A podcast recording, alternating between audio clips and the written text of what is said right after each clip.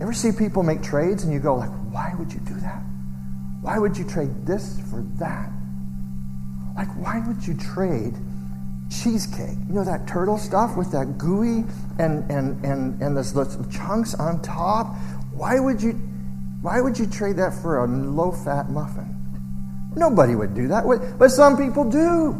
They go to Williams and you go, like, I'll have a low-fat muffin. You go either crazy or they traded some amazing thing for something way less than amazing. Here it comes, a brand new day, but I don't know what will come my way. Rise or fall, your love will see me through it all. Through opportunity and challenge, like your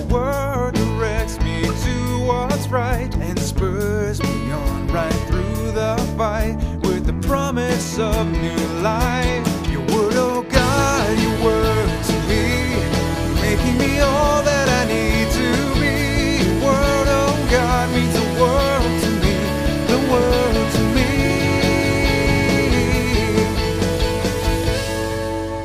Good evening. My name is Marco, and this is Pastor Stan Starkey. You are listening to A Word with God. This evening, Stan, we are going back to the beginning creation. Oh, okay. Yep, and that's that's that's where God started the foundations of this thing we call marriage.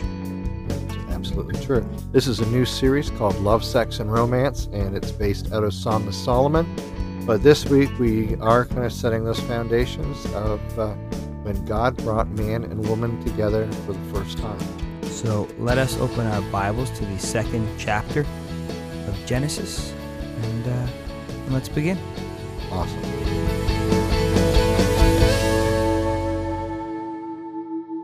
Told this week I was ready for the old folks' home by somebody, and, and uh, they were going to send me away and get me a place, and, and you know maybe they're right. Maybe I should just maybe just pack it in because I was sure that you were before the message. But God bless us all.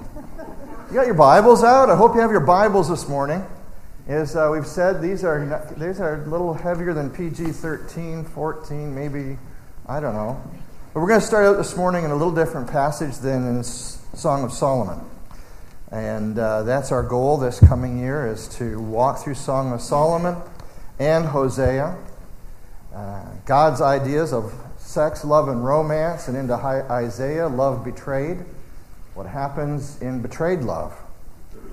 And we're going to look at some things God may have for us in relationship to Him and some things in relationship to each other. Genesis chapter 2. We're going to be storming through chapter 2, chapter 3, chapter 4 this morning.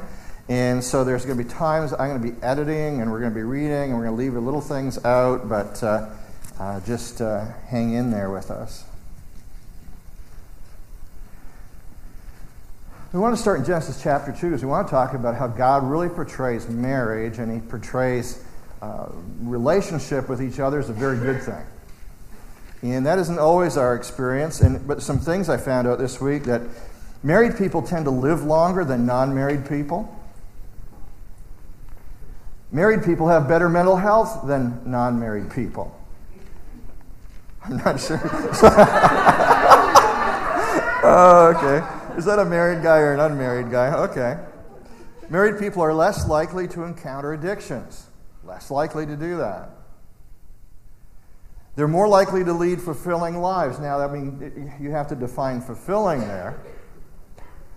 It, Marco, this is I'm not sure this is a positive. It says that that married people weigh five pounds heavier than their unmarried counterparts. I've been married a long time you're, you're just starting on this journey, and, and so I'm not, anyway, we'll take that as a positive. But mentally, you're healthy. Yes, yes, but mentally, you're healthy. What's the state of marriage today?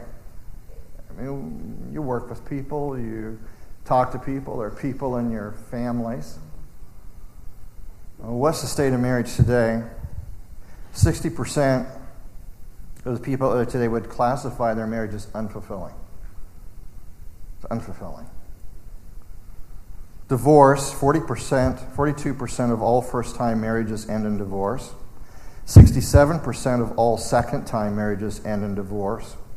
and 75% of all third marriages end in divorce. Abuse is all over the place. Abuse of husbands towards wives, wives towards. We don't think of the wife towards husband thing. Yeah, there's a guy a while ago that I was was I ended up pulling his his wife off him. She broke his ribs by um, punching him. Abuse towards children. I think it's the saddest one is, is pure avoidance. 40% say they avoid each other and basically live in the same house together as roommates. Barna tells us Christian marriages aren't a lot better. The stats are a little more promising, but, but not, not much. There's slightly lower divorce rate. But how many people do you know? I mean, you yourself may have gone through this. Or, but if it's not physical divorce, but an emotional divorce where they're just, you do your thing, I do my thing, and that's it. We're going to set some groundwork this week about what God thinks about these things and, and kind of a, a jumping off point to go into Song of Solomon. So, this is the baseline that we want to see. There's three things I want you to pull out of this morning. There's going to be three major headings as we walk through Genesis 2, 3, and 4. And so, Father, this morning we come to you and we would ask that you would connect with us. This is holy ground. We've set this time and this place apart, and it's not perfect. And we struggle to come in and get rid of the garbage from the week and to take that kind of backpack of guilt and shame and all the things you don't want us to have, and yet we bring it with us at times. And so, Father, help us to slip out of those things and to hear your word this morning, and that it would be powerful, impact us, that it would touch our lives and begin to change us from the inside out, because that's what you've said a relationship with you would do. And so, we're just going to take you at your word, because you promised it. And we can count on you. And so, Father, we just. Uh, set, set this time aside and work in us in however you would feel. In the name of Jesus, amen. Well, we're going to begin in chapter 2, which is just kind of finishing off chapter 1 in the creation cycle that has been going through. And uh, I've got Tom's glasses this morning, walked out and put my glasses. I mean, I just, I'm falling apart, brother. I just can't. I can't get together physically and mentally, and I can't even remember my glasses. I got Tom's glasses, and so if there's some moment I stop, just don't think I've lost it. I'm just having a hard time reading here. Thus, the heavens and the earth, verse 1 of chapter 2, were completed, and all of their hosts. By the seventh day, God completed his work which he had done, and he rested on the seventh day from all of his work which he had done. Setting this aside, there's been a time of work and preparing, and then a time of resting. It's finished, it's done.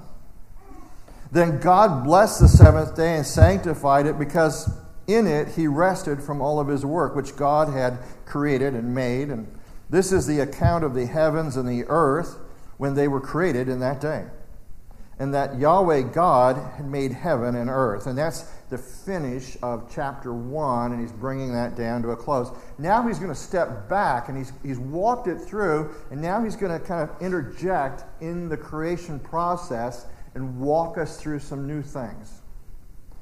So let's pick it up in verse, uh, it's either a 3 or a 5, I can't read it. Now, no shrub of the field was yet on the earth and no plant of the field had yet sprouted, for Yahweh God had not sent rain upon the earth. He's preparing us for the Noah story. And there was no man to cultivate the ground. He's getting us ready for chapter 3. That would come later.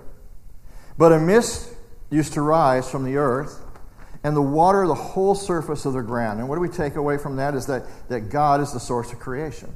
And his creation is good, it's sufficient, it's everything that we, they needed. In fact, he's setting out how amazing this is, and he's going he's going to give us a little bit more of that later on. Verse 7 kind of stands alone. It's this pivotal thing. Then Yahweh God formed, fashioned. Think of kids in the backyard with mud and they're, and they're making things. Y'all did that as kids? You grow up on a farm and you've got mud and you make stuff out of mud and you add more water and you slurp it up and you form it, you fashion it into stuff. And the Lord God fashioned, He formed man from the dust of the ground and breathed. Breathed in his nostrils. That breath there is the idea of spirit of life. And man became a living, animated Okay, we had, a, had a, a, young man staying over this weekend with us, and young men in the morning are not animated. They lay out in their bed, and you knock on the door, and you try to breathe the breath of life in them, and they just kind of go. And eventually, the breath of life, God breathed the breath, and man became a living, an animated being. Take away, God is the source of life. That's what he's trying to say there. Next section, preparing a place, verses 8 to 17.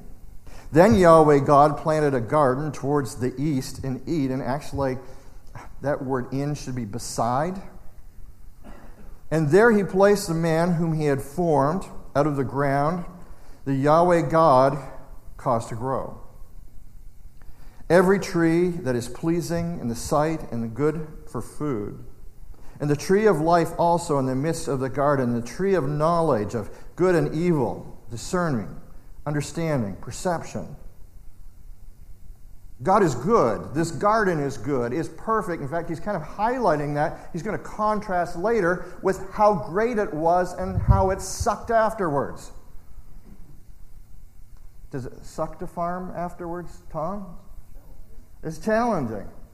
It wasn't that way. Now it is that way, and he's kind of making this division so that we can see what was lost. Ever see people make trades and you go like, "Why would you do that? Why would you trade this for that? Like why would you trade cheesecake? You know that turtle stuff with that gooey and and and and those, those chunks on top? Why would you why would you trade that for a low-fat muffin? Nobody would do that. But some people do. They go to Williams and you go, oh like, I'll a low fat muffin. You go either crazy or they traded some amazing thing for something way less than amazing.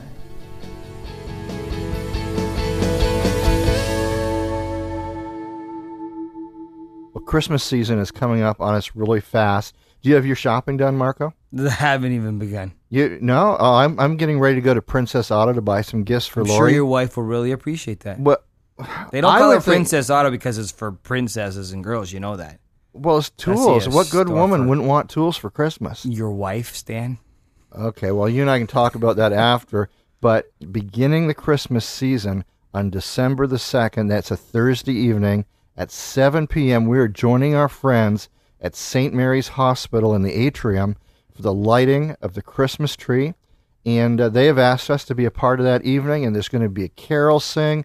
Tim Hortons, are you into Tim Hortons? The Timmy's is good. Yep, they are. They are supplying hot chocolate nice. and Timbits, and we are just going to have probably about a half hour evening of uh, getting ready to anticipate the Christmas season with our friends at St. Mary's.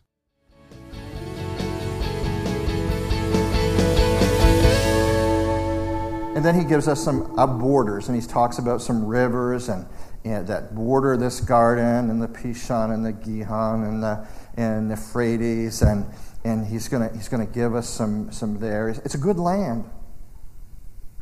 Come down to verse 15. Then Yahweh God took the man and put him in the garden, this enclosed, enclosed by these four rivers, to cultivate and to keep it, guard, protect to work it.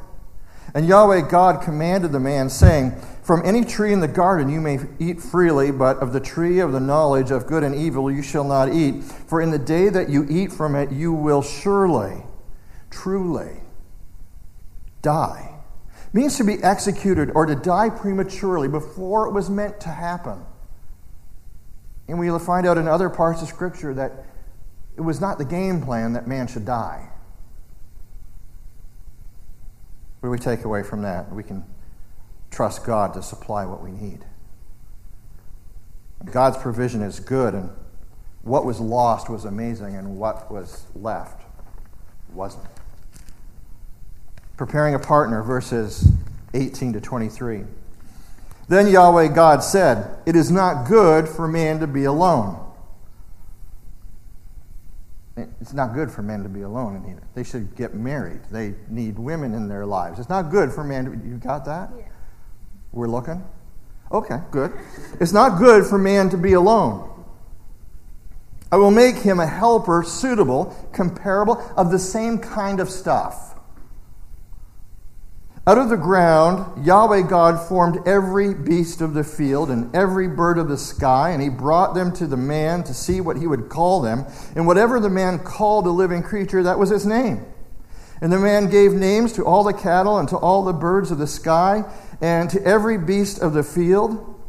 But for Adam, actually, do you, do you know what another name for Adam is? One of the meanings of Adam, Claire? Earth. Earth, that's right also means red.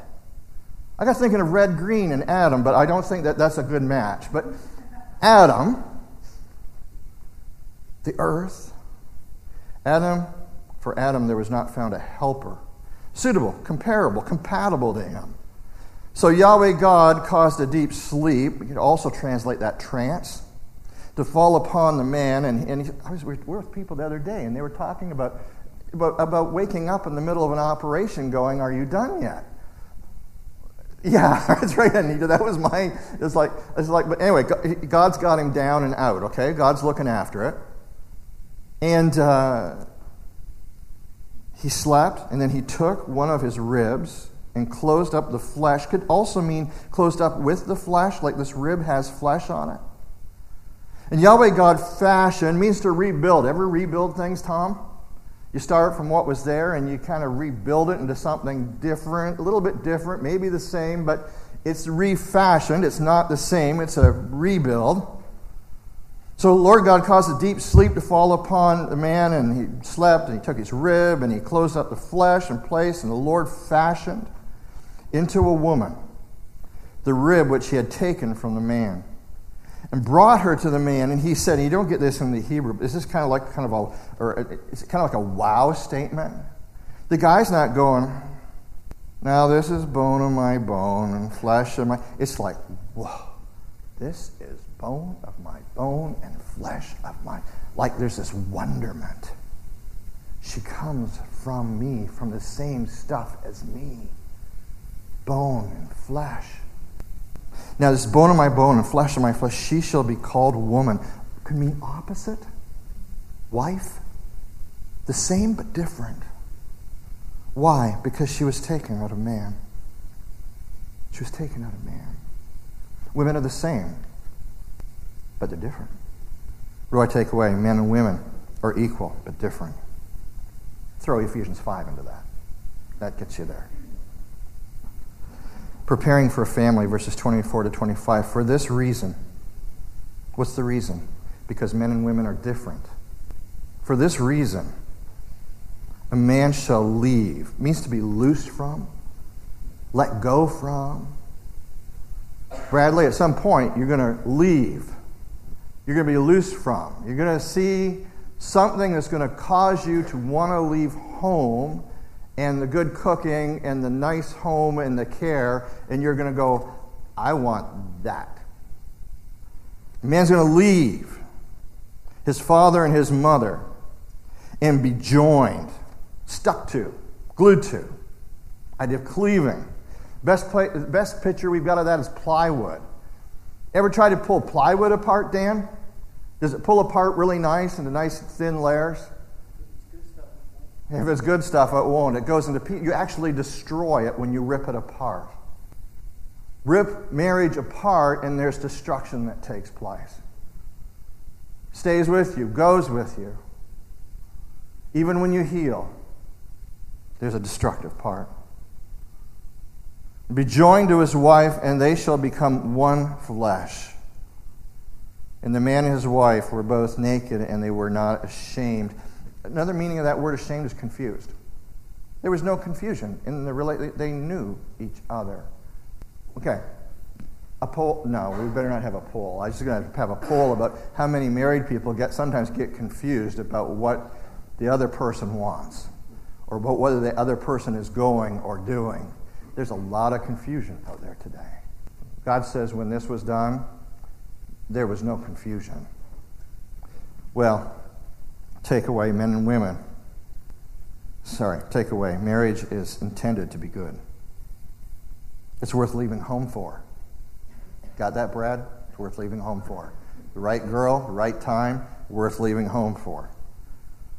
The relationship between men and women was never meant to be confusing. You go, man, sign me up. What's the second thing we want to take away from this morning? That sin messes with God's good purpose and creates disaster. That's the second thing.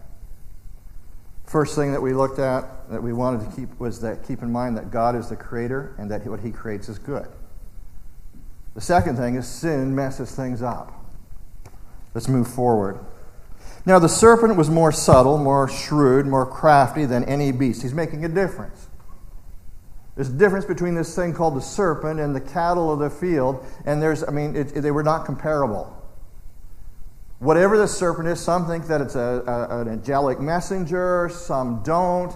Some scripture later gives us an idea that there's more going on than just a confrontation between a critter and people. But we'll leave that for another day. Now, the serpent was more crafty, more shrewd, more subtle than any beast of the field which Yahweh God had made. And he said to the woman, Indeed, we would say today, is, is this true? Indeed. Has God said, what has God said? Has He that you shall not eat from any tree in the garden? Okay, was that right? Was that right, Anita? What did he say? That you could eat from all of the trees except for the one. So there's two, but this dude, this serpent, whatever he is, is saying, God said you can't have anything. And, well, no, that's not true. The woman said to the serpent, From the fruit of the tree of the garden we may eat. But the fruit of the tree which is in the middle of the garden, God has said, You shall not eat from it or touch it. Hey, check. You're my Bible scholar today. Was that true? What were they not to do? Um, they weren't. They couldn't eat from it. Just couldn't eat from it. But can you imagine Adam going, because like she wasn't there when they got the instructions, right? Adam gets the instructions, she, instructions, she's not there. Can you see like, well, can you see Adam going like, don't even touch the thing. We're not to eat. I don't want you touching it. I want you 50 feet back. We're not going near the tree. I wonder if that's maybe what happened. Well, we don't know, but she got a little confused on this. And uh, so he said, You shall not eat from it or touch it. No, that's not true, or you will die. The serpent said to the woman, or she said, Don't touch it or you'll die. And the serpent said to the woman, You surely, truly, in reality, you will not die. My grandmother, Lenora, she used to say, Don't sit so close to that TV and watch that. T- Your eyes are going to go cross and they're going to stay crossed permanently. You wouldn't say anything like that, would you? You wouldn't tell a little lie to get your. You wouldn't do that.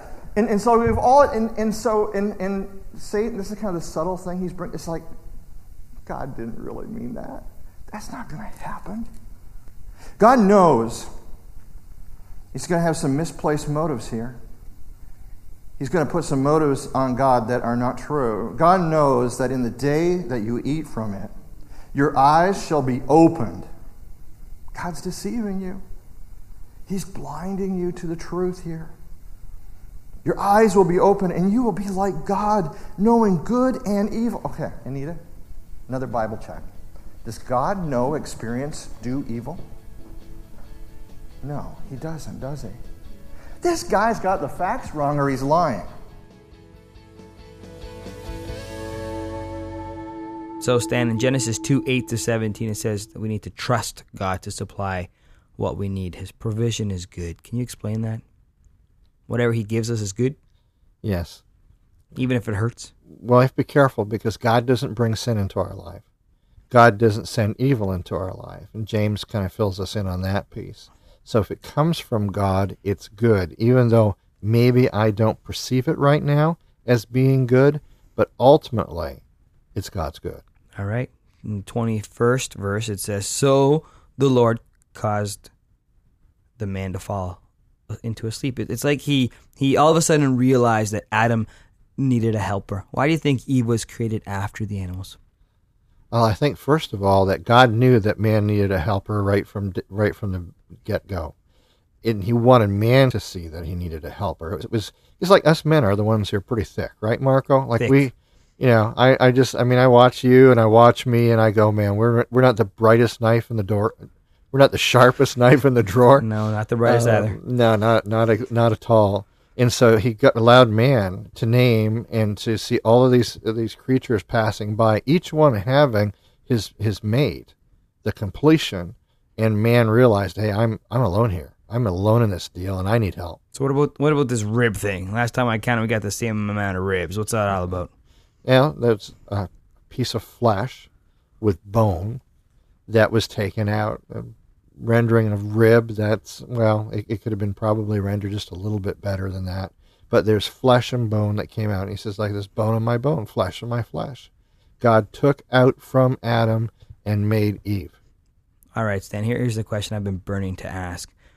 We we are called to leave our mothers and fathers and, and then become one flesh with uh, with our wives. Explain to me, brother, how can one flesh become so self-destructive? Wow, that is like almost a complete radio program in itself. I knew it was a good one. And uh, here's here's the thing: is because underneath it all, men and women are basically self-centered, selfish, and filled with sin. Um, scripture says that uh, there is no good. I mean, there, there, right to the very core, sin permeates every part of who we are. And so that battle of what I may, I mean, don't you get it the same as I, I do? Like, I know when I'm screwing up. I know when I should shut up and stop arguing with my wife.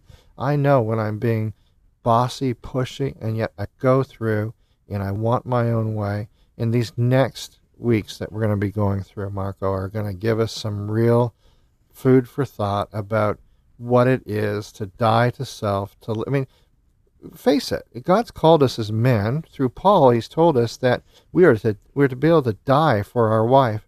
Most men won't even give up the remote control for their wife. Well, that, that, there's just an incongruity there that uh, we are so far out of whack and so messed up by sin that um, we just need a whole new game plan and a whole new heart and a whole new spirit.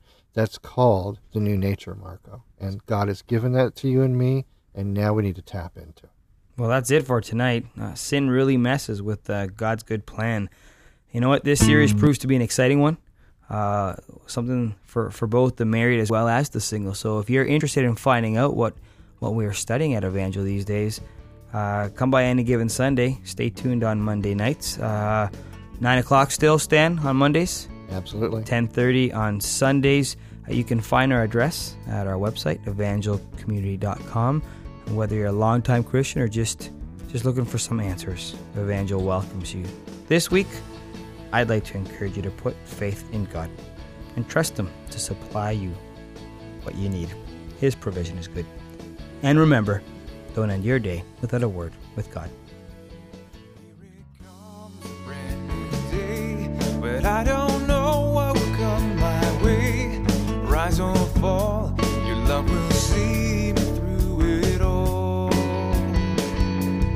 opportunity and challenge like your word directs me to what's right and spurs me on right through the fight with the promise of new